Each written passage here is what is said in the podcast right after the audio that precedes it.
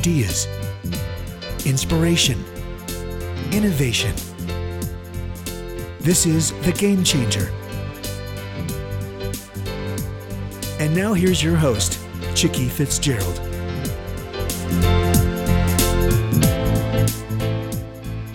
Good afternoon. It is Friday, and I cannot believe we're already almost halfway through July. It's July 10th, and it is a fabulous day here in Tampa, Florida, and uh, just sunny and bright and really everything in my life is going that way. And it uh, it is a great day to talk about passion and about giving. And the author that we're going to be talking to today is Carrie Morgridge and she has written a very, very interesting book called Every Gift Matters How Your Passion Can Change the World. And so, what we're going to be talking about today is that it isn't really the size of the gift that matters, but really what's happening in the heart. Carrie, welcome. Thank you for having me. It's an honor to be here. Oh, Carrie, it is so great to have you. And, you know, on the Executive Girlfriends Group uh, show, we tend to focus on business topics. We t- talk about leadership and we talk about growth and innovation.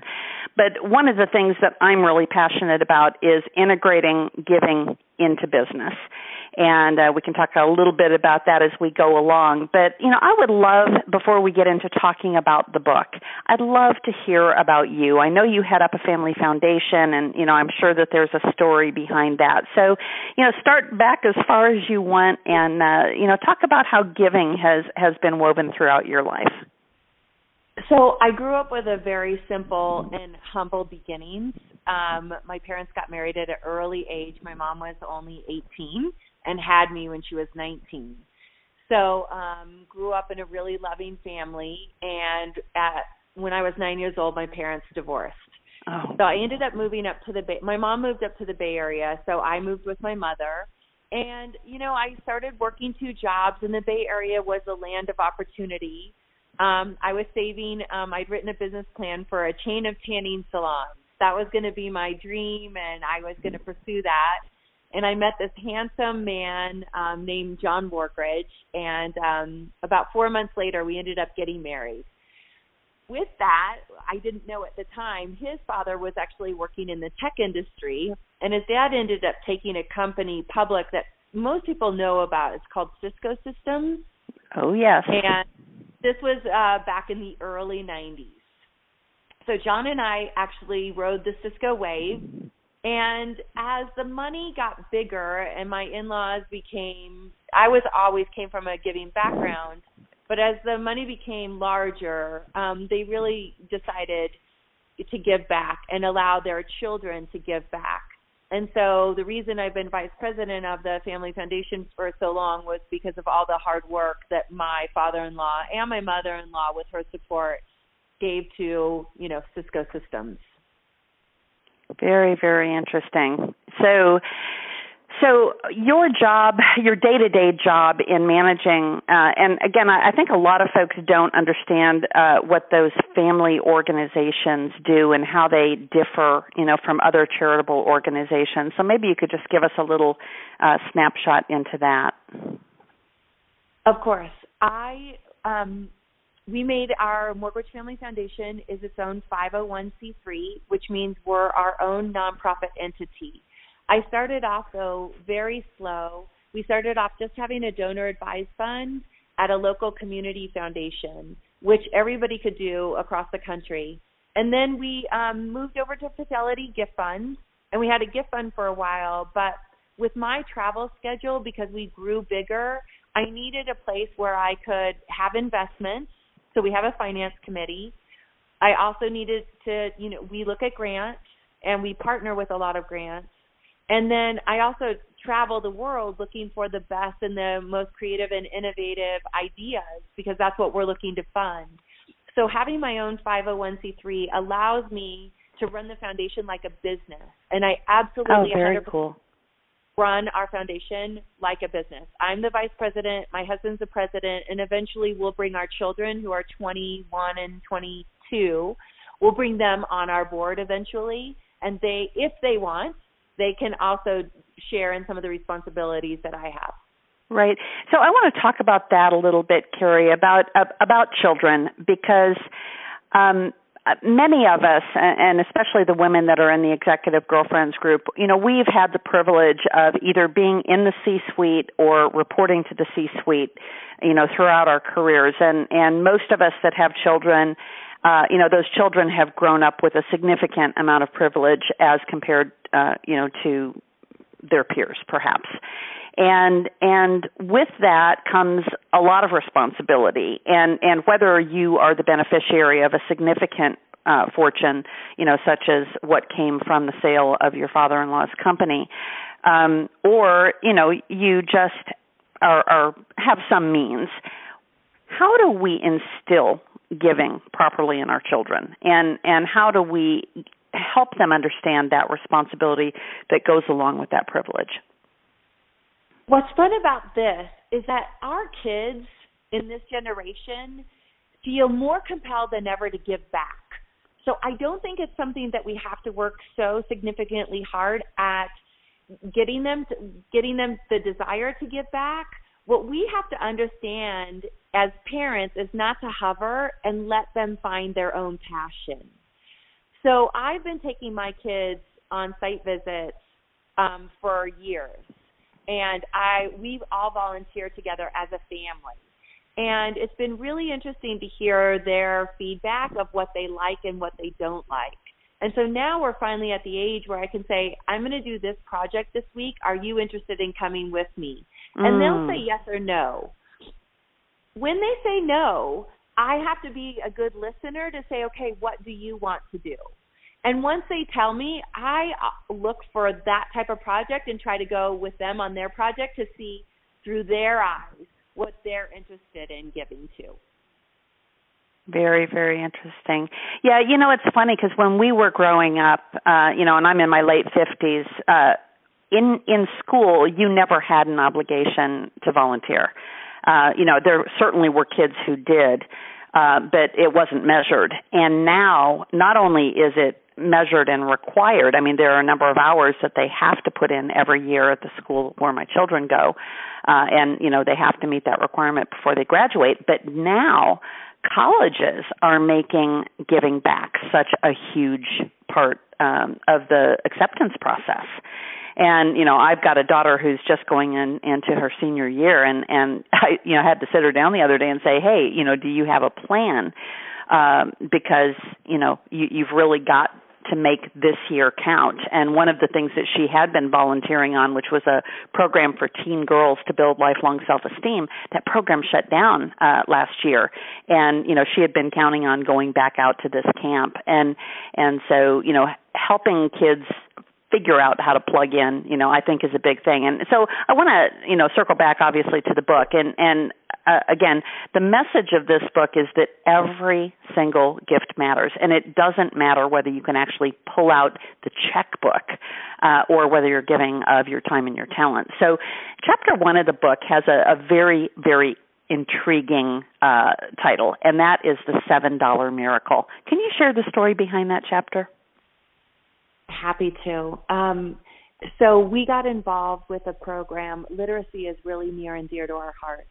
And I would say that every community that I go into across America, including Tampa, literacy in our low income schools is, an issue. And the reason it's an issue, what we learned, and maybe you already know, maybe your listeners already know this, but for every one child that lives in a low income neighborhood, only one child in 300 even has a book in the home. Wow. Whereas like you said, our kids grew up in privilege. Think about how many books our own kids have had in their book library since they were in kindergarten and now through, you know, a senior at high school. Think right. about how many times you had the privilege of going to Barnes and Noble or the bookstore or the library. Now the library is free, but a lot of people still don't have access to the library because it's not on the pub- public transportation route. Right. So the ten dollar miracle happened for us because as we were doing these expensive literacy programs, we found that our kids who live in low income neighborhoods have a high mobility rate. So when we discovered Book Trust, and you can go on the website, it's booktrust.org, Book Trust is a scholastic um, book partnership, and every child who is funded at $7 a month gets to choose three to four books of their own choice. Mm. And they get to keep those books forever. So when we first started funding this program and we would go into the school on the book day when they after the kids had ordered their books and it's kind of like Christmas. They're really excited to get oh, the books. They're cool. really excited about reading. But they also um had never had their own book. And we would have the moms and dads send the books back like this can't be. That you know, send this back, there must be a mistake. We must owe money for this. So it's really breaking down that barrier that no, somebody cares so much about you, even though they don't know you, they're willing to fund your child's books. Then we had one little boy of recent who started wearing this backpack 24 7. The mom and dad couldn't get him to take his backpack off. He had never owned anything of his own. Aww. And so those books that he was getting every month for $7 was his personal treasure, and he slept with his backpack on. Aww. So the other reason why this has become a miracle effect for us is because of the ripple effect that it's had on the family. So not only does the child get to choose which books they want, but the child also is bringing those books home and sharing with their siblings and sharing with their family. And we've seen huge gain in adult literacy from the books that we gave in this one particular program. So it's had a multiple effect in many areas. And what I love is that it's scalable. Yourself, me, anyone out there in the community can log on to Book Trust, can make the $7 donation, and feel the same way that we do. Oh, how cool. How cool is that? So the next chapter focuses on on a topic that um, you know, I, I don't know that people really think about this a lot, but but it's about the topic of gratitude. And uh, you know, I, I would love to hear about what was behind writing this chapter on a grateful life. Oh, so I just I know that I'm blessed, and some of your listeners out there, you know, I I got lucky. I married a wonderful man who treats me with dignity and respect.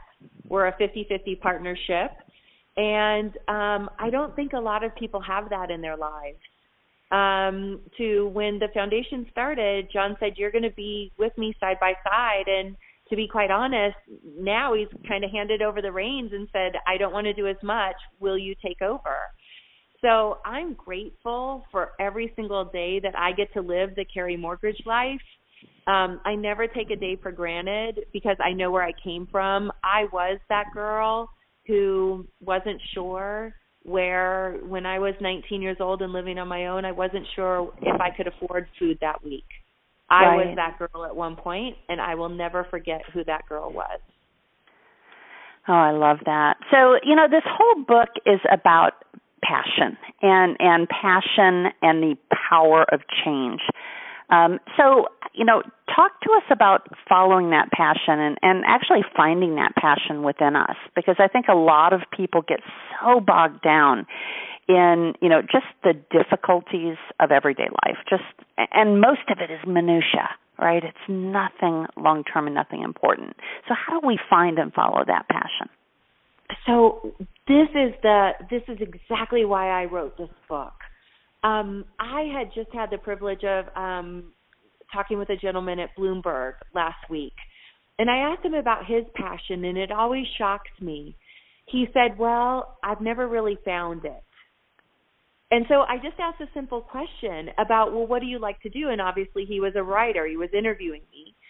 And I said, I could put you in every KIPP school across the country tomorrow and you could teach creative writing nobody had ever taken that extra two minutes to ever listen to what his passion was. And that went back to my first statement about listening to your kids and finding out what their passion is. It's probably not your passion, but give it a chance. And I think that's why I'm so grateful to John and Tashia Morgridge, my in laws. They allowed my husband and I to figure out our foundation. They didn't dictate to us what our passion was so while we still invest right now in education, I have the liberty and the flexibility to go into new sectors. And I've just jumped into workforce development And I can't tell you how happy I am investing in workforce development. I am beyond thrilled and have projects to share, but they're not in my book. but it's finding your passion first, and it's about working with great people. Remember, giving isn't an obligation. If you feel that obligation, and I meet people across the country that feel that giving is an obligation, take a time out, um, stop what you're doing, reevaluate, but think about what you do want to do. What sings to your heart?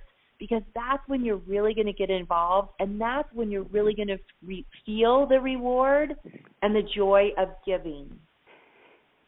And so, Carrie, is is that what you talk about in the chapter on finding common ground? Because clearly, in in linking our passions to you know actually making a difference, we do have to look at a lot of different things.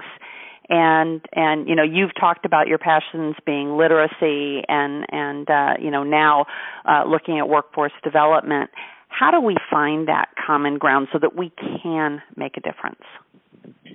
So all of us are very unique in, in what we have to offer. And when people come and ask us for a grant, um, I'll say, you know, it's more about a relationship first and seeing if there's even a fit for us.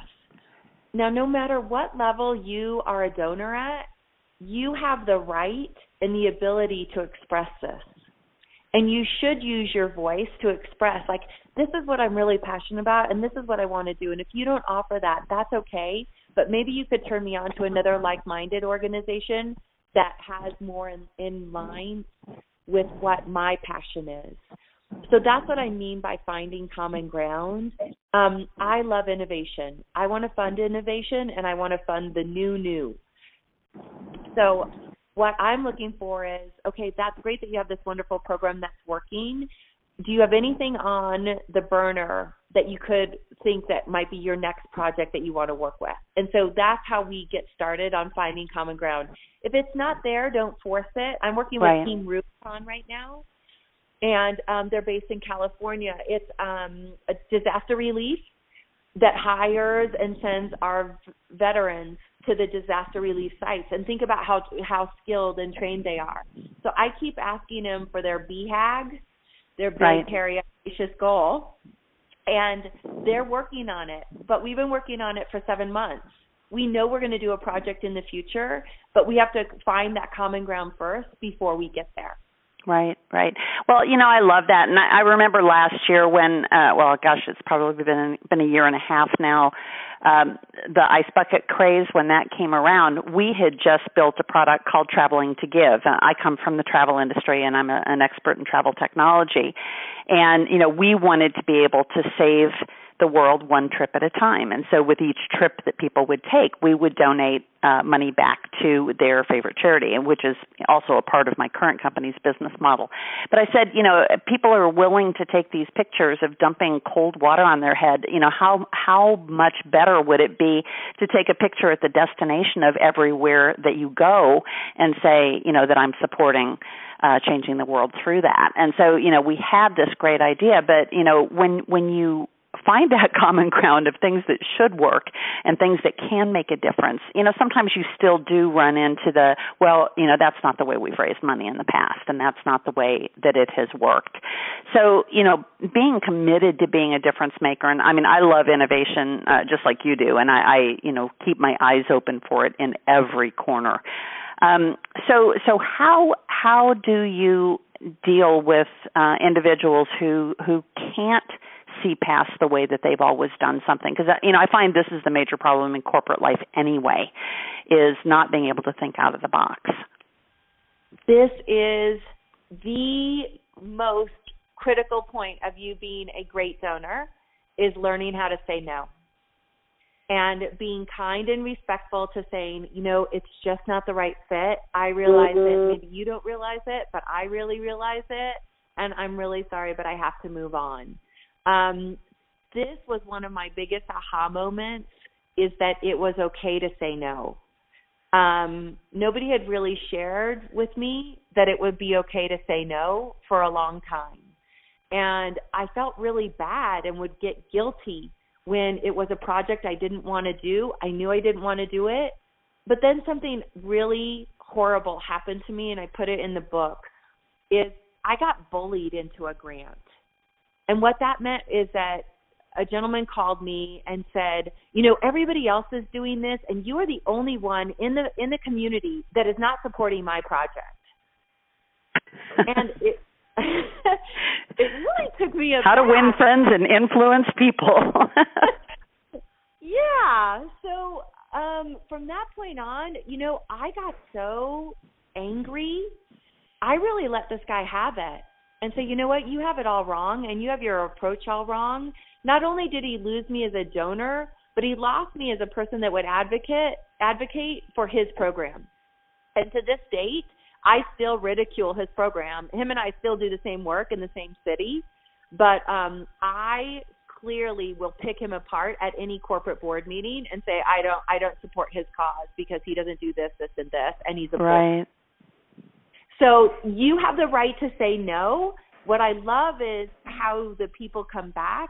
They're either gracious or they're not. There doesn't seem to be a gray area in how they take the no. the gracious people, you may want to time out and say, you know what, call me in a year. The ungracious people, walk away. That is really, really good advice. Now, you, you also talk about uh, having a seat at the table, and, and we've just finished a series uh, with executive women of uh, people who would like to get on boards, and whether that's corporate boards or not for profit boards. And so we talked a lot about getting a seat at the table from that perspective. Talk to us about what you mean by having a seat at the table in the context of giving and finding your passions.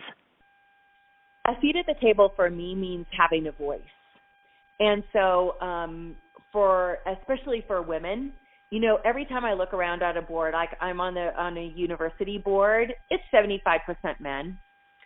Um, I'm on a, a physics board, it's 80% men so women, we need to step up and accept more roles in corporate boards and in philanthropic boards because this is where all the decision making is made and our voice is heard at those meetings and we do have a lot to offer.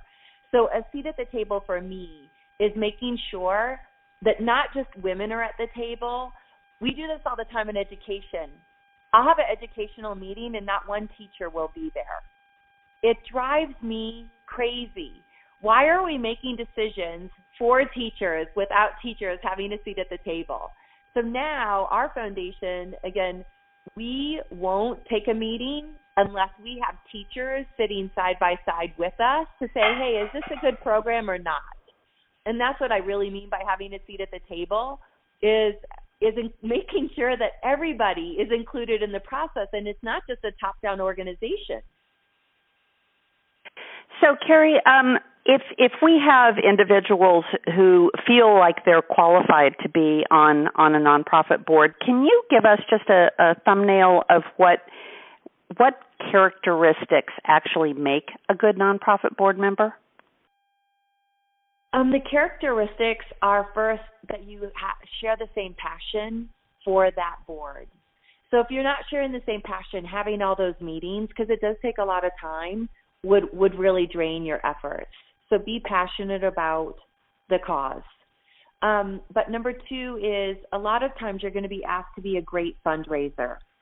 Um, so learn that skill, know that skill, or acknowledge that you don't have that skill and go into that board saying, I'm willing to learn, but I don't have fundraising skills. Um, one of the skills that is missed at every single nonprofit board that I sit on is social media. Nobody has marketing um, abilities. So if you're out there and you have marketing abilities, you are the most sought out board member that people need. The other um, skill that's highly needed is finance and accounting. A lot of nonprofit boards really rely on their board members to advise them through the financial and through the accounting process. This is another great skill that um, that, can be used at the board and have an immediate impact on the organization. And then the last skill is honestly just I think women possess this a lot more than men is that we're good listeners. Listen to what the board is needing, what your chairman needs, what your executive director needs, and then act on that. Don't always try to infuse your own ideas, but be good listeners. And I think we as women, we do that the best because we got training from our kids. That's very interesting. Yes, and you know the the folks that we have been um, talking to on our show uh, are all wanting to find a way to give back, and I think that that's a really material uh, way that they can contribute. And so, thank you so much. I know that that isn't uh, specifically a topic of your book, but I wanted to tap into you on that front. So, your next uh, chapter is about investing in leaders, and you know you've talked about how you take a look at, at different things that your foundation wants to invest in what do you look for in, in a leader and, and what, what is the story behind invest in leaders your chapter i i look for the same thing in a philanthropic leader as you would as a ceo running a fortune 500 company. What does the team look like? What does the communication look like? What does the strategic plan look like? Um, how do they communicate with me? How do they treat their employees?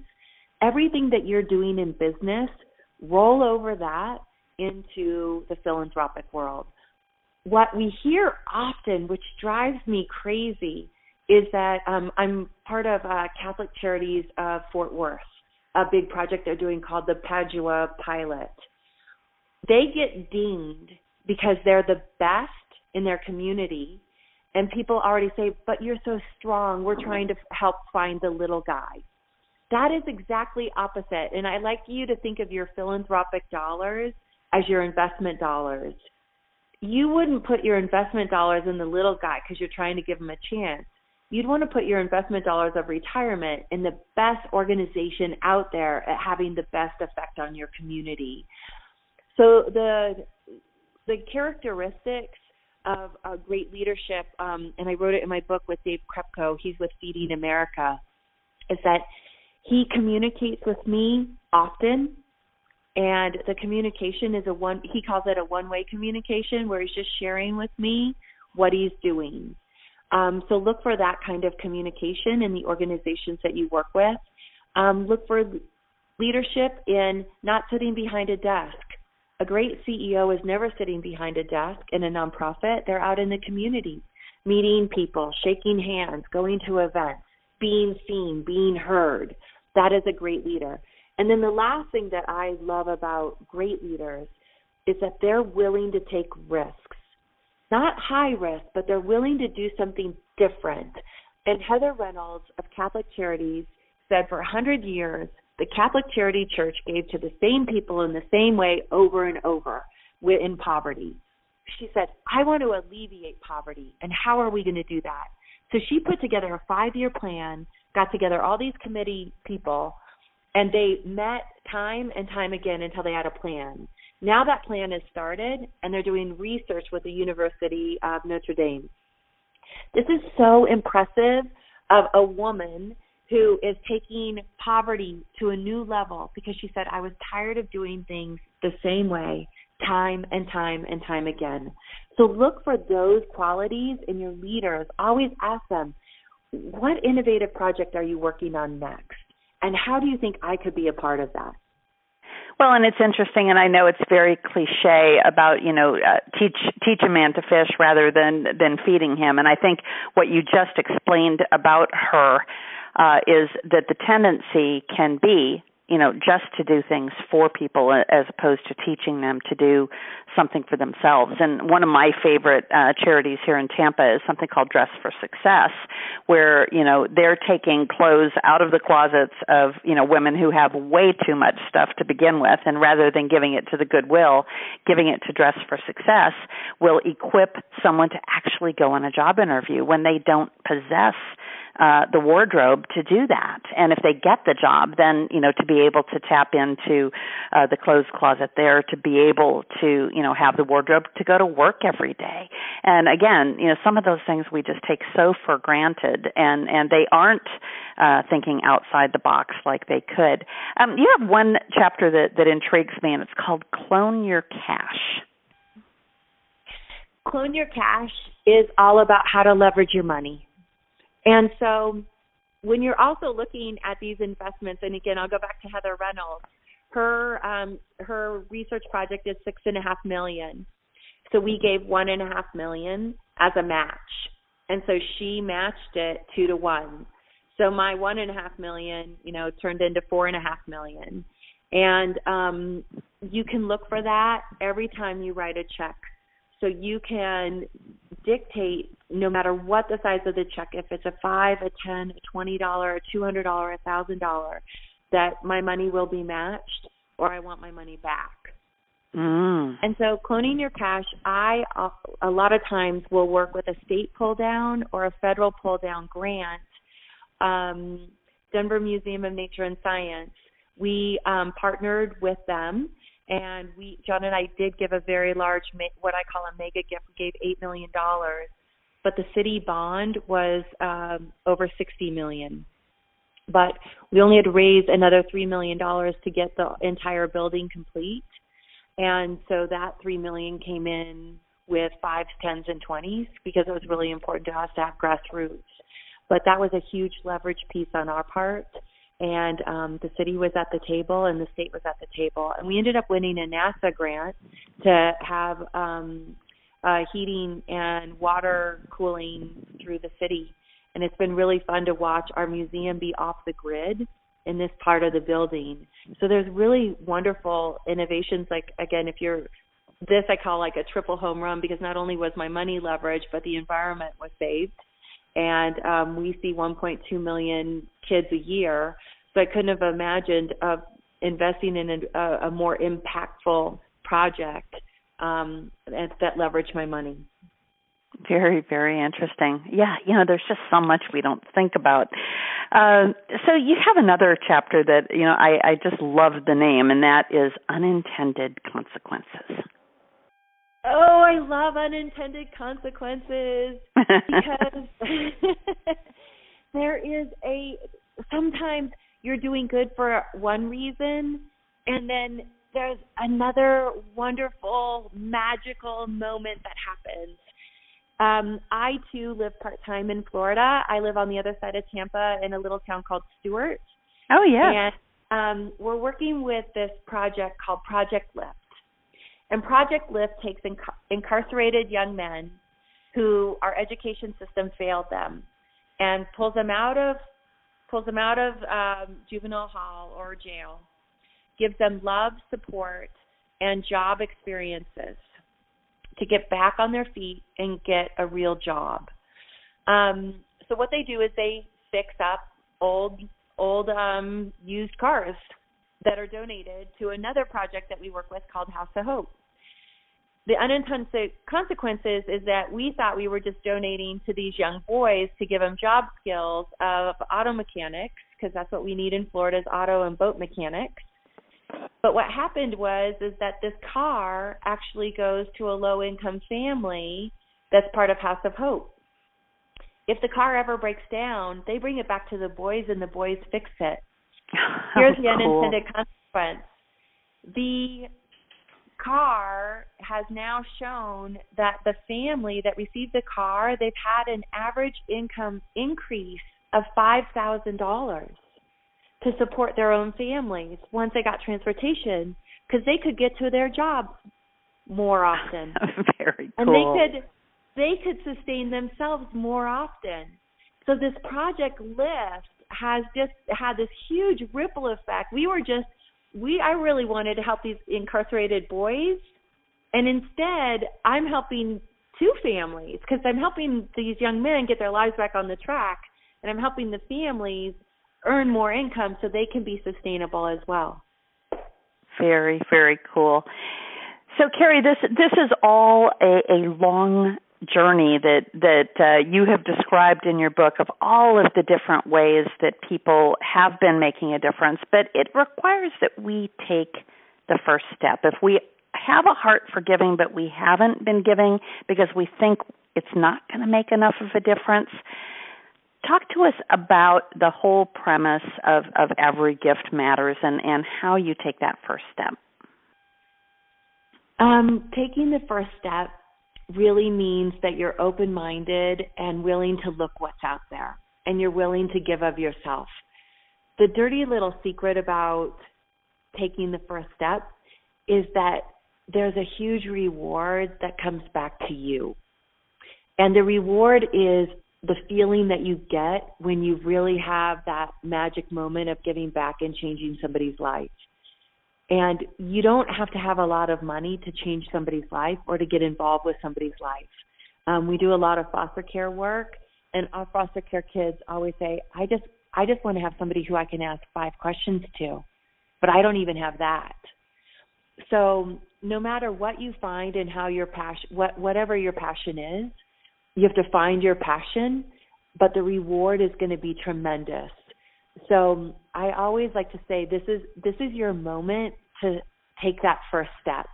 To start looking, you know, go on Google. Go on Google and just Google what your passion is and see if and you know and then put Tampa behind it and just see if there's a volunteer organization that you could give it a shot at. Um, I know that there's a, over a thousand 501c3s in Tampa area alone of different areas.